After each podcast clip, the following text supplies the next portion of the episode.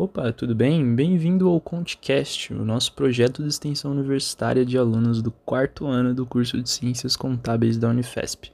Eu sou Rafael e hoje eu estou aqui com o Heitor e com o Gabriel e hoje a gente vai estar discutindo um pouco sobre o imposto de renda, mas neste projeto de extensão universitária a gente pretende abranger vários outros temas da contabilidade para pessoas que não são necessariamente contadores e que não estão necessariamente incluídos nesse meio. Então, acho que a premissa é essa, basicamente. Hoje a gente vai falar sobre algo que tá todo mundo falando hoje em dia, é um assunto que não tem como ignorar e que também está muito ligado à contabilidade. É claro, não tem como a gente abordar todos os temas técnicos envolvidos nesse assunto, e eu também quero ressaltar aqui a importância de uma consultoria contábil. Não é só puxando o saco da nossa profissão, mas é sempre bom ali evitar uma dor de cabeça, evitar ali uma malha fina. Então, tem alguma dúvida muito específica, procura um contador, você não vai se arrepender de estar tá informando a coisa certa na sua declaração. Opa, pessoal, é, o Rafa já deu uma ideia mais ou menos aí de como vai ser nosso projeto, mas só para complementar, é, a gente vai passar isso mesmo que ele falou, a gente vai passar é, a ideia de contabilidade e finanças que a gente vai aprendendo ao longo da graduação, de uma forma não muito técnica para vocês, né, para o pessoal também é, é, conseguir entender um pouco melhor sobre os temas. Às vezes a gente vai abordar de uma forma mais introdutória, né, com a intenção de instigar vocês também a pesquisar mais sobre os assuntos nosso objetivo mesmo é apresentar para vocês para que vocês se interessem pelos temas. É, esse teoricamente seria nosso episódio piloto. É, vai ser o episódio sobre é, declaração do imposto de renda 2021, mas a gente também vai tratar sobre diversos temas aqui nesse podcast. Também a gente vai falar sobre investimentos, a gente vai falar sobre certificação do mercado financeiro, a própria educação financeira. Então a gente vai passar sobre diversos temas que a gente acredita que seja interessante para o público em geral de uma forma mais é, não tão técnica que facilite a compreensão de todos e que também tenha ligação com o que a gente aprende ao longo da graduação aqui na Unifesp, né, de Ciências Contábeis. É, eu sou o Heitor, eu acabei não me apresentando, mas eu sou o Heitor e o Rafa já se apresentou, né? E a gente também está aqui com o Gabriel e Prazer, quer falar pessoal. alguma coisinha? Opa! É, e ao longo de cada episódio, basicamente, a gente vai ter a gente vai ter três participantes por episódio e a gente vai desenvolver esse papo a respeito do tema devido do episódio de forma meio descontraída. E hoje tá eu, o Rafa e o Gabriel aqui, mas provavelmente no, no próximo já vão ter já vão ter o resto dos integrantes do grupo. Na verdade, são cinco integrantes ao total nesse grupo, né? Todos também é, todos são, somos alunos do curso de Ciências Contábeis. E nesse primeiro episódio tá, estamos nós três, mas nos próximos provavelmente vão vir vão vir os próximos integrantes aí para falar com vocês também. Bom, então para dar uma introduzida melhor para vocês aí no tema, a gente vai falar agora um pouquinho sobre a cidadania fiscal, né? É importante sempre conscientizar as pessoas sobre os direitos e deveres fiscais. A função social do tributo, na teoria da teoria, é uma forma de redistribuir a renda e os elementos da justiça social, na teoria da teoria, né? Nessa vida a gente só tem duas certezas. A primeira é a morte e a segunda é que a Receita vai te cobrar os impostos. Importante também a gente esclarecer bem rapidamente um pouco a diferença de sonegação e de corrupção. A sonegação ah, fiscal, assim como a corrupção, ela reduz a capacidade do Estado de acabar desenvolvendo as suas políticas públicas, né? Porque acaba reduzindo a renda do Estado para poder prestar os serviços e oferecer os bens públicos, como escolas, hospitais, seguranças, saneamento básico e etc. Enquanto na sonegação os recursos públicos não ingressam no Estado, a corrupção tira os recursos diretamente do Estado. E ambos são crimes, né? não precisa nem falar aí, acaba afetando a sociedade como um todo. Além da sonegação, você também pode acabar caindo na malha fina, intencionalmente ou não. E alguns dos principais motivos que fazem as pessoas caírem nessas malhas finas são omissão ou não informação de receitas, a informação de receitas divergente das fontes pagadoras, né? Porque se você aí presta serviços para uma empresa por meio da CLT, a sua empresa provavelmente vai lá declarar a DIRF, né? E ela vai lá colocar bonitinho quanto ela está te pagando. Se você colocar que você está pagando outra coisa, o sistema vai ali dar uma cruzada e vai ver que você mentiu. Então, não adianta tentar burlar aí para acabar não caindo na base de cálculo, por exemplo. Outras coisas aí que também podem fazer você cair na malha fina é em consequência de despesas médicas ou despesas médicas indedutíveis, por exemplo, vacina, medicamentos, gastos com médicos reembolsado pelo convênio, não são dedutíveis, né? A gente tem lá aquela basinha para colocar os seus gastos com despesas médicas, mas esses aqui não se enquadram. Então é sempre bom tomar um cuidado, às vezes até por ingenuidade você pagou, né, no meio, por exemplo, você trabalha numa empresa e você vai lá no médico e depois é reembolsado por ingenuidade, mesmo você poderia declarar ali, mas não, ele não é um gasto dedutível. Precisa apurar também o ganho de capital, por exemplo, na compra de imóveis, por mais que eles não sejam tributáveis.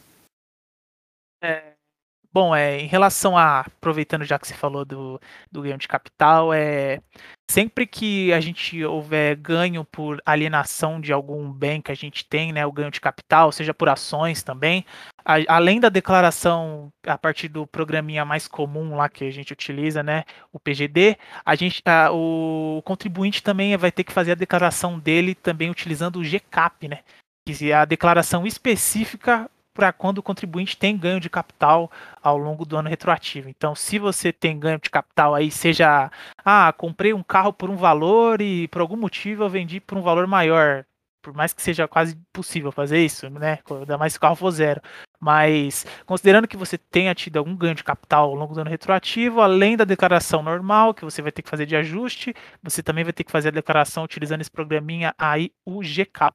É, complementando também outra coisa que o Rafa falou aí, é, em relação à a, a, inocência do contribuinte, né? O, por mais que você tenha cometido algum erro no momento da declaração, é, intencionalmente ou não, é, a Receita não está muito, não tá se importando muito se você sabia ou não o que estava fazendo. Ela não, não, a intenção do contribuinte não conta muito nessa hora. Então eles só querem saber se você está entregando conforme devia entregar e basicamente é isso. É, Quer falar alguma coisa, Gabriel?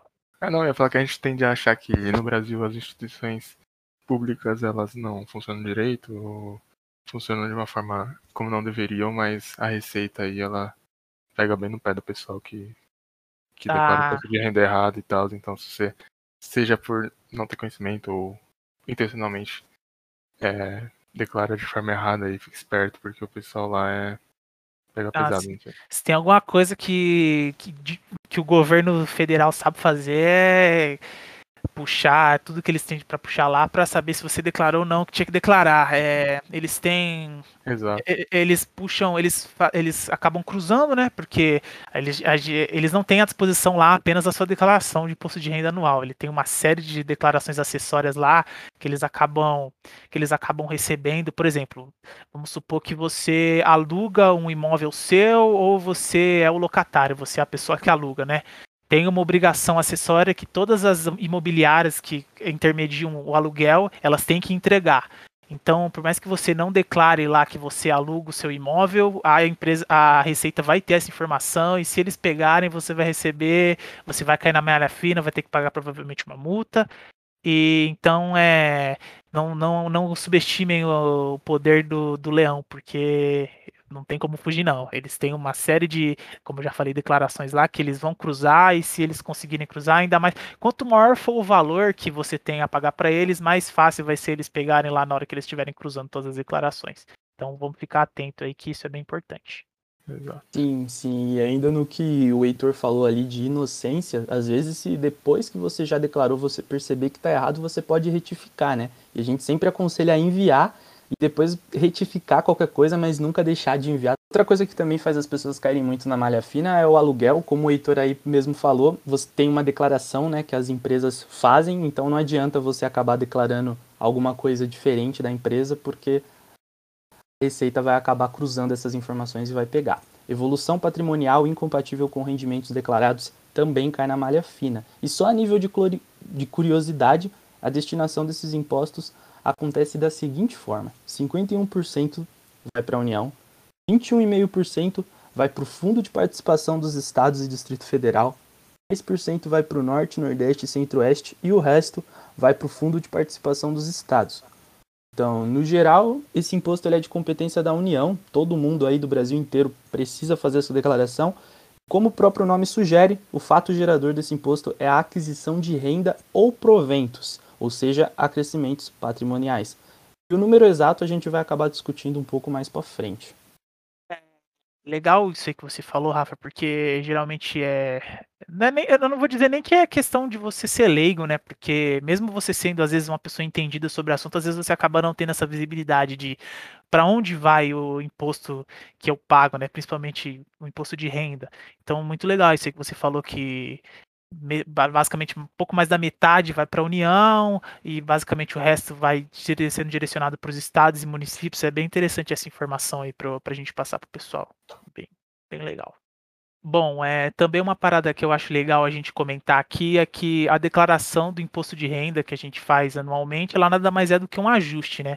Porque geralmente aí o, imposto que a gente, o imposto ele já é recolhido mensalmente de acordo com os rendimentos que a gente vai tendo ao longo do mês. Então, por exemplo, se você, se você é um trabalhador assalariado aí que está nos escutando, provavelmente mensalmente já é recolhido o imposto de renda, de imposto o de renda, tirando os outros encargos aí, INSS, mas como foca aqui é o imposto de renda, provavelmente esse imposto de renda já vai estar tá sendo recolhido ao longo do mês pela empresa que você trabalha. Então, no final do ano, nada mais é do que uma declaração que você vai fazer e que você vai ver se você deve recolher um pouco a mais do que já foi recolhido mês a mês pela empresa que você trabalha ou se em alguns casos até pode ocorrer que você vai ter a restituição, né? Que ao longo dos meses, na hora que você for fazer o ajuste, você vai ver que o saldo ao longo dos meses você acabou recolhendo mais do que você deveria.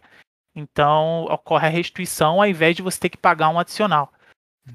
Eu acho que uma parte que a pessoa fica mais em dúvida nisso é a questão de saber se ele deve ou não pagar imposto de renda, né? Se ele tem a incidência ou não. Aí para é. isso acho que a gente tem uma tabela, né, Heitor, sobre isso, que a Receita detalha certinho ó, as bases de cálculos de cada de cada grupo de pessoas aí de, de é. ganhos. A famosa tabela progressiva do, é, do IR, né?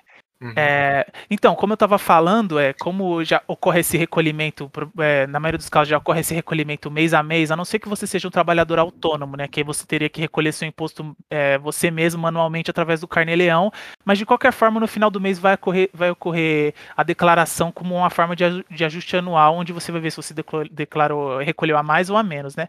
Mas uhum. enfim, vamos supor assim, em um, na, na, nos casos mais comuns, onde você é um traba trabalhador assalariado, que ocorre esse recolhimento mês a mês. Direto a, na fonte, né? Dire é, exatamente. A Receita ela disponibiliza a tabela, de, a tabela progressiva de recolhimento, onde, baseado no seu salário, é, você vai ver quantos por cento é, será recolhido do seu, do seu salário para imposto de renda, né?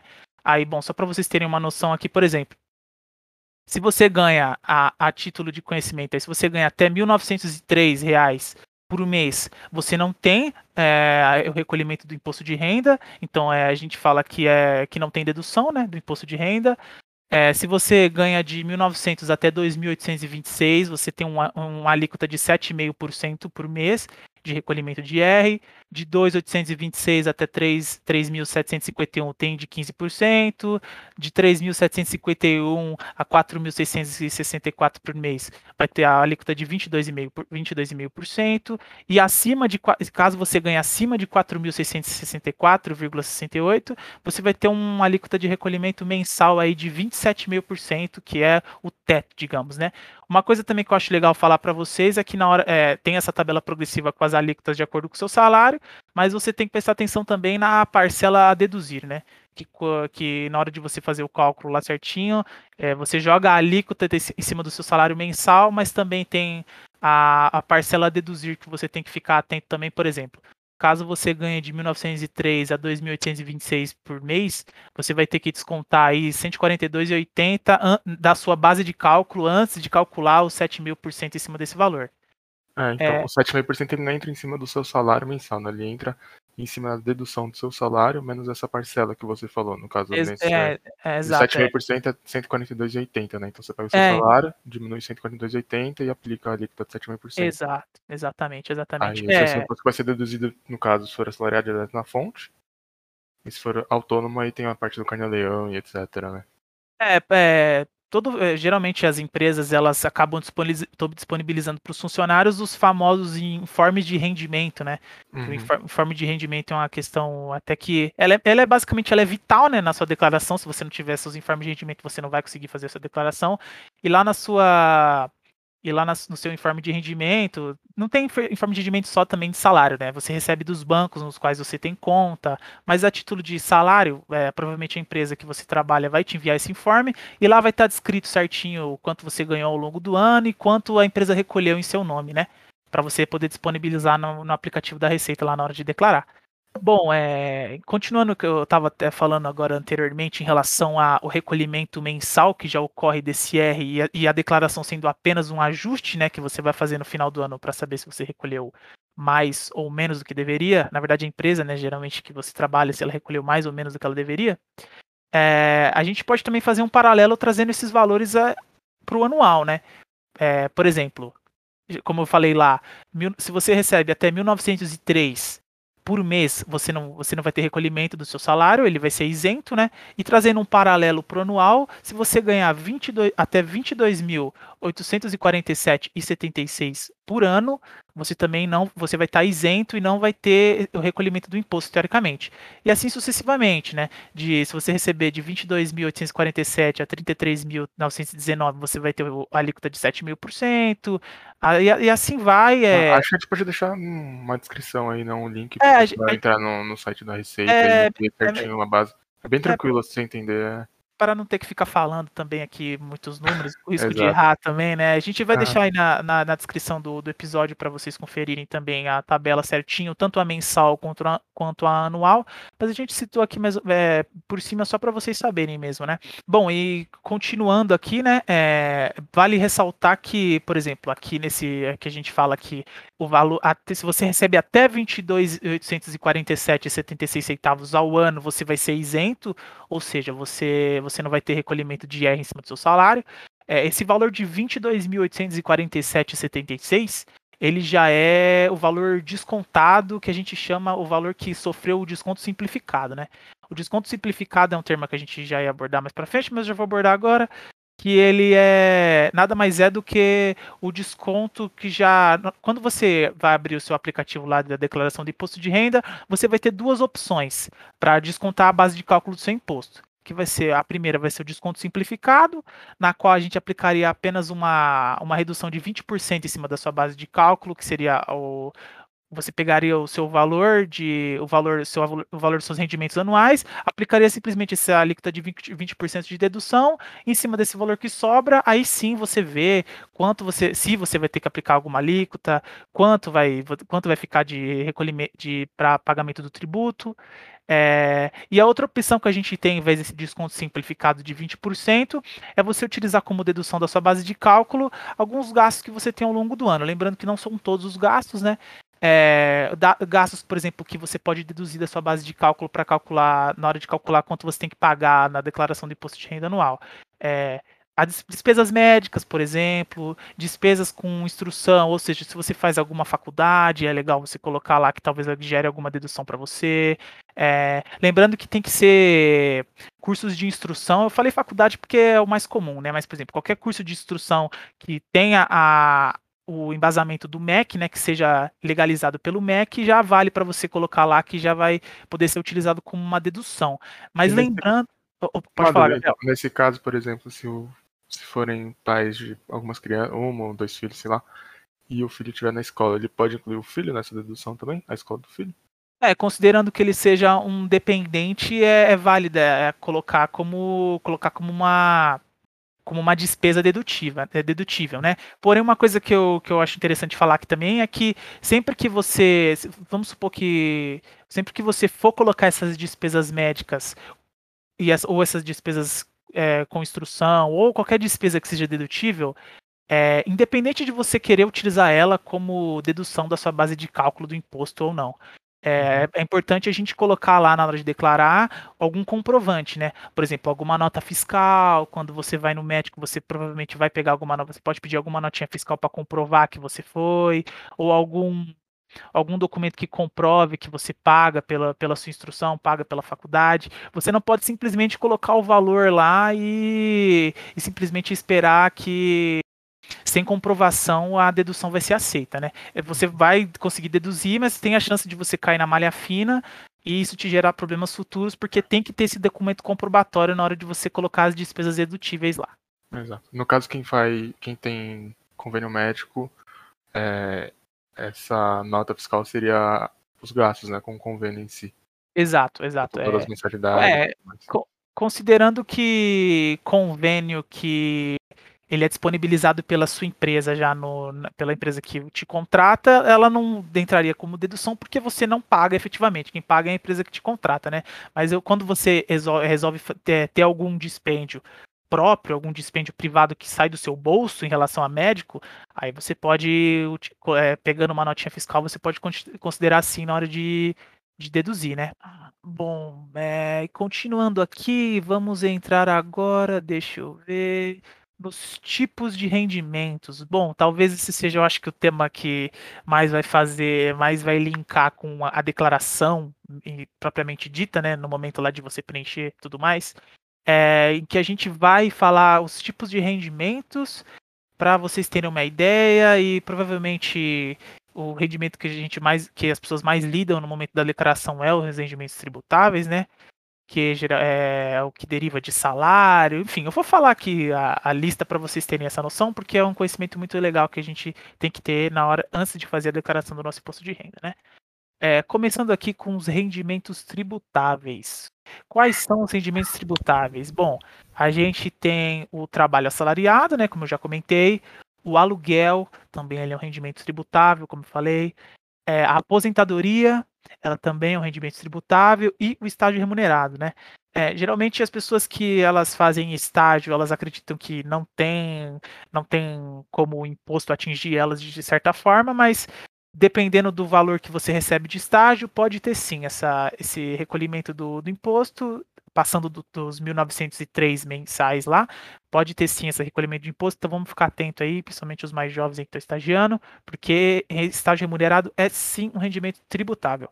É, em relação ao aluguel também, é, ele é um rendimento tributável, é, mas é bom a gente ficar atento também, porque caso você caso você faça esse aluguel por não só por conta própria, né, mas geralmente por conta própria é legal você ficar atento ao recolhimento, porque quem vai ter que fazer o recolhimento é você que está alugando seu imóvel por meio do Carnê-Leão. Então, mensalmente você vai lá entrar no aplicativozinho do Carnê-Leão, vai gerar o seu Carnê-Leão em relação a a- alíquota de imposto de renda que, que incide sobre o rendimento que você tem dos aluguéis. É, lembrando que a alíquota que você vai aplicar nos rendimentos de aluguéis é a alíquota que você também aplica em cima de todos os seus outros rendimentos, é proporcional, né? Bom, passando para os rendimentos tributáveis exclusivamente na fonte, temos o 13º, aplicação financeira, prêmios e sorteios e a PLR, a famosa participação nos lucros e resultados. Bom, Quem é, estiver pensando aí em ganhar na loteria, fique esperto. é, fique também. esperto. É, uma fatia boa é comida pelos impostos quando você ganha um, alguma loteria e ganha na loteria, alguma coisa do tipo. É, mas enfim, é, em relação a essas, essas rendimentos tributáveis exclusivamente na fonte, na verdade, em relação a todos os rendimentos, né? É, é uma- um assunto que a gente aborda aqui também no nosso podcast, que a gente já abordou, é que independente de qual seja o, o tipo de rendimento, muito provavelmente ele vai vir especificado no seu informe de rendimento que você vai receber da sua empresa ou vai receber do seu banco. Lá já vai estar descrito quais, é, vai estar discriminado certinho qual, é, qual é a parcela de rendimentos tributáveis, quais é as tributáveis exclusivamente na fonte, quais são os rendimentos isentos. E na maioria das vezes cabe simplesmente ao contribuinte pegar essa informação que já consta lá no, no informe de rendimento e só passar para o aplicativo da, da declaração, né?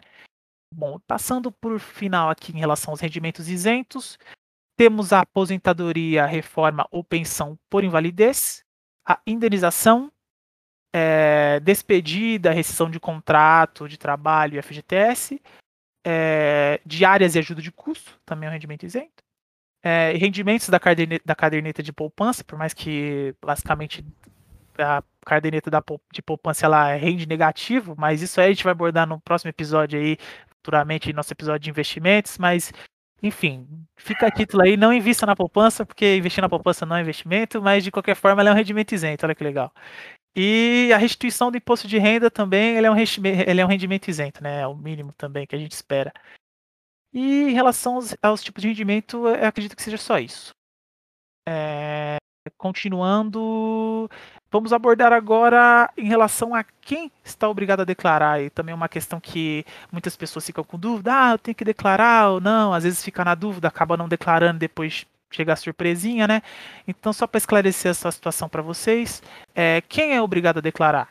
É, como a gente já abordou lá anteriormente em relação aos, aos ao salário mês a mês, depois o salário ano a ano e a alíquota que se aplica em cima disso, é, quando você recebe acima de 28.559,70 por ano, você vai ter que fazer a sua declaração de imposto de renda.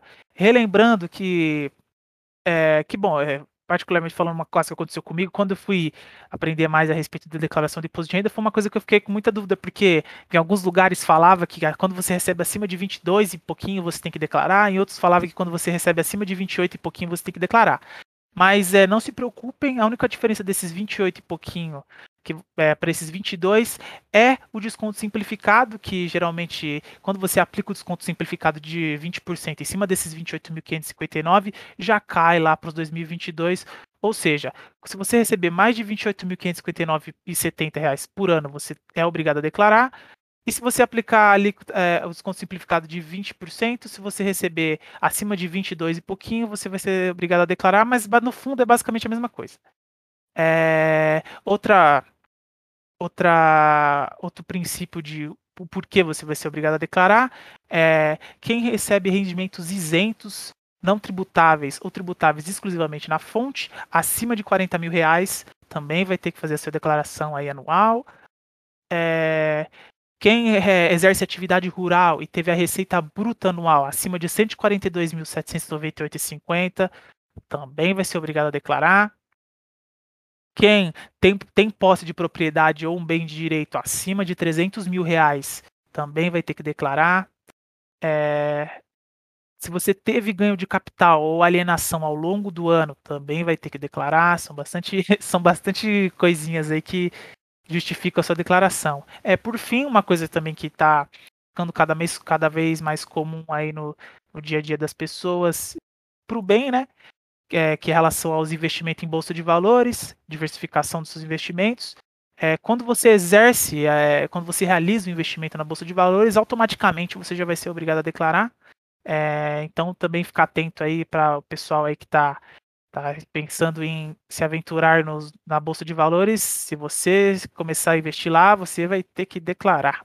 Agora que o Heitor já falou quem deve declarar, eu vou falar quais são as formas de se declarar. Então, a forma principal é pelo arquivinho do PGD, que a gente consegue baixar lá no site da Receita. A gente também pode acabar declarando de outras duas formas, tanto online, para quem tem o certificado digital lá pelo ECAC, ou também pelo próprio aplicativo Meu Imposto de Renda, que a gente consegue encontrar na própria Apple Store ou Google Play.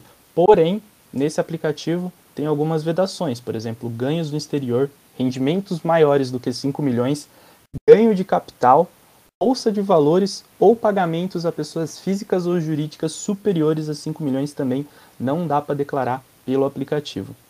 É, então, se você, se você que está escutando a gente aí tem movimentações aí a mais de 5 milhões, fique esperto aí. Se você for algum milionário aí, abre o olho, porque não dá para declarar pelo celular aí. É, então. Tem, tem que ter um contadorzinho aí para declarar para você, né? O que a gente pode esperar também dessa declaração para o futuro, né? A declaração pré-preenchida, onde ocorre basicamente o resgate das informações de rendimentos diretos já declarados na empresa pela DIRF. A gente também tem o resgate da declaração de informação sobre atividades imobiliárias e também sobre a declaração de serviços médicos, que é aquela declaração que os convênios médicos prestam aí para o governo, né? aquela obrigaçãozinha acessória. A declaração pré-preenchida já foi disponibilizada em 2014, mas apenas para usuários com o certificado digital. Em 2021, o projeto piloto amplia para contribuintes que possuam conta no gov.br que precisam ter aqueles níveis de verificado e comprovado. As vantagens dessa declaração aí que vai vir no futuro é que ela vai ser mais, além dela ser mais ampliada, é que vai acabar acontecendo uma dupla autenticação. Então vai aumentar a confiabilidade, além de também deixar muito mais fácil para o contribuinte, que já vai ter diversas informações recuperadas, vai melhorar a conformidade tributária tira um pouco dessa amarra fiscal, né, que é esse manicômio tributário que a gente vive, e também acaba diminuindo, consequentemente, a incidência da malha fina. É bem importante esse a gente ter essa perspectiva de futuro, né? Porque às vezes muitas pessoas acabam não declarando por desconhecimento mesmo, por ter medo de tentar e com o fato de dessa declaração pré-preenchida aí quando ela for realmente implementada, eu acredito que ela vai ser bem útil para muita gente, já vai facilitar bastante o, a declaração de muitas pessoas, principalmente aquelas que não têm muita dificuldade, que geralmente só recebem o salário, saláriozinho mês a mês, é uma declaração mais tranquila de fazer. Então, nesses casos aí, já vai auxiliar bastante a incidência aí de não declarações vai diminuir bastante. Eu acho que vai ser uma mudança bem positiva aí no futuro. Bom, por fim aqui eu acho interessante a gente falar sobre questões da declaração específicas desse desse ano de 2020 que passou, né? Então a gente teve a questão da pandemia e com isso a gente teve o auxílio emergencial.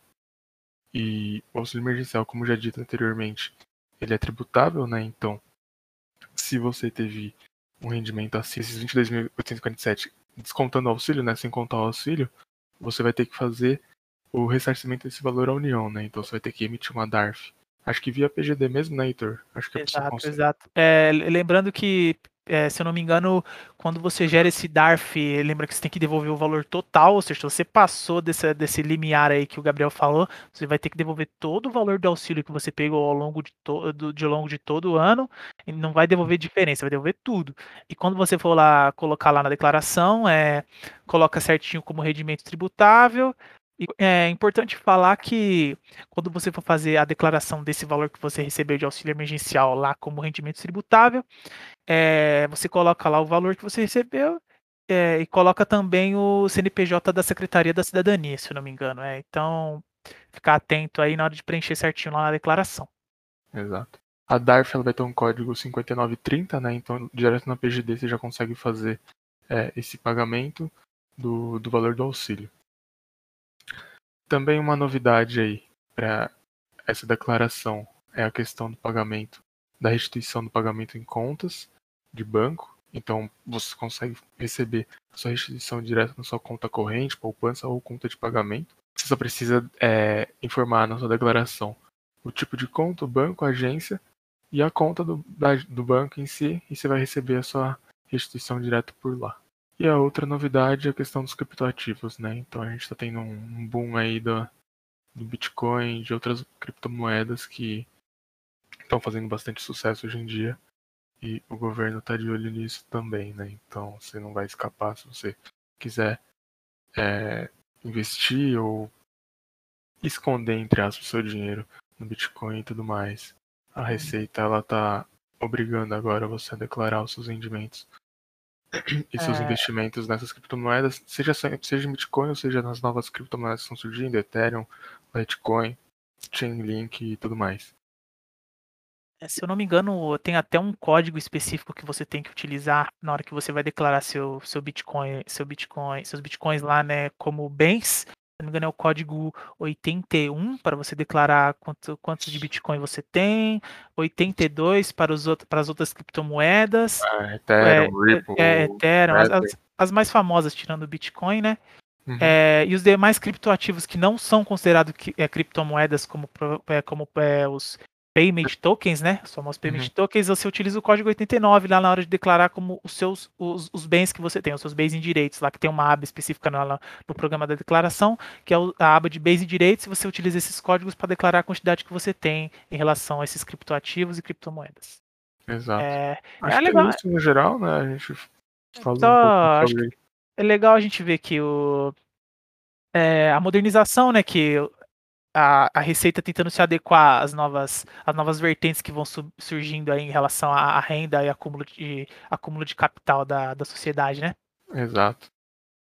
Bom, entrando no assunto de data, né, de declaração e tudo mais, é, esse ano estava previsto que a entrega seria do dia 1 do 3 até 30 do 4, só que devido ao ano passado ter ocorrido todo esse processo de pandemia e tudo mais, eles acabaram adiando, né? Então passou do, da data máxima de entrega de 30 do 4 para 31 do 5 desse mês, que no caso é, na, é daqui seis dias. A gente está gravando isso no dia 25. Então, se você está ouvindo no dia 26, que é o dia que a gente vai lançar, Você tem um pouco mais de cinco dias aí. É, aproveitando que você tá está falando aí, Gabriel, é, é, rolou é, uma tramitação aí para talvez postergar para o final do próximo mês, né? Que seria junho, mas nada concreto, então a priori aí, para quem está nos escutando, até o presente momento, dia 25 do 5, a declaração ela tá para o dia 31 do 5 e eu particularmente acredito que vai se manter assim, não vai postergar mais, porque senão já teriam postergado. Mas é só para título de curiosidade aí, para o pessoal que houve essa movimentação de talvez postergar, mas acabou não indo para frente. E entra na única parte boa, né, que eu acho que é de pagar imposto de renda, que seria a restituição para quem pagou a mais né, no ano passado. A receita ela dividiu em cinco lotes, sendo sempre eles pagos no último dia do mês. A partir de maio até setembro, né? Então, dia 31 de maio já começam a receber o pessoal que entrou no primeiro lote de restituição. No segundo vai ser em junho, terceiro em julho, quarto em agosto e o quinto Aí. em setembro, né? Todos no último dia do mês. E a gente também trouxe aqui na segunda Receita Federal a previsão de arrecadação do imposto de renda de 2020, que é um total de 32 bilhões e 619 milhões de reais, sendo que 60%, 60% né, desse total é, vão haver restituições, né, então o pessoal vai acabar recebendo, o pessoal pagou a mais. 21% não pagou imposto, então não pagou, não entrou, né, não incidiu imposto, ganhou abaixo do que a alíquota mínima de 7,5% diz e 19% acabaram pagando menos e aí vão ter que pagar mais, né? Vão ter que é, anual, complementar né? a arrecadação é já. É, o, uh, o que eu acho interessante desse, dessa expectativa aí é que eu, particularmente, antes de ver essa expectativa da Receita Federal, na minha cabeça, a, a grande maioria do. Não a grande maioria, mas pelo menos eu acho que um número maior de pessoas aí, na minha opinião, teria um saldo a pagar. Quando eu vi esses dados aí da Receita, eu tomei um pouco.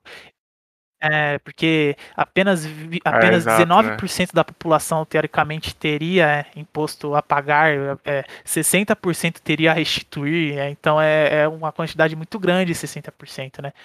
É, eu acho que é muito por conta das deduções, né? Acho que o pessoal acaba tendo muito convênio é, médico, muita despesa médica e com educação em geral.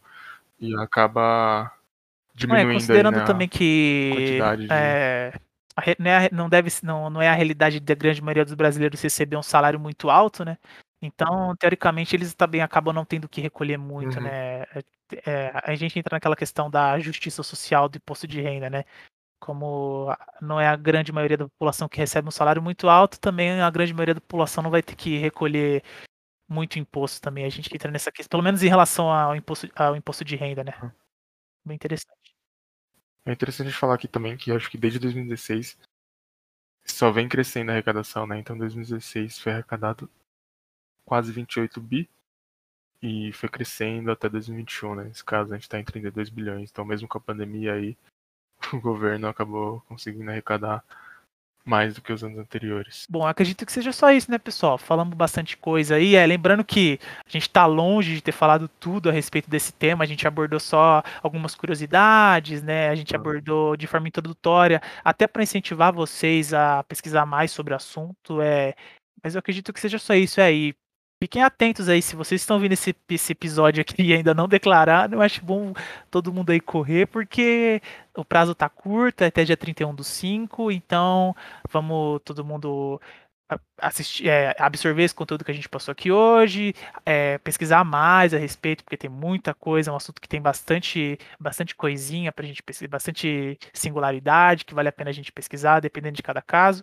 Então, eu acredito que seja só isso, né, pessoal? Certo aí? É, é isso mesmo, é sempre é bom deixar para a última hora, né? Uma declaração uhum. muito importante até para não ter dor de cabeça lá na frente.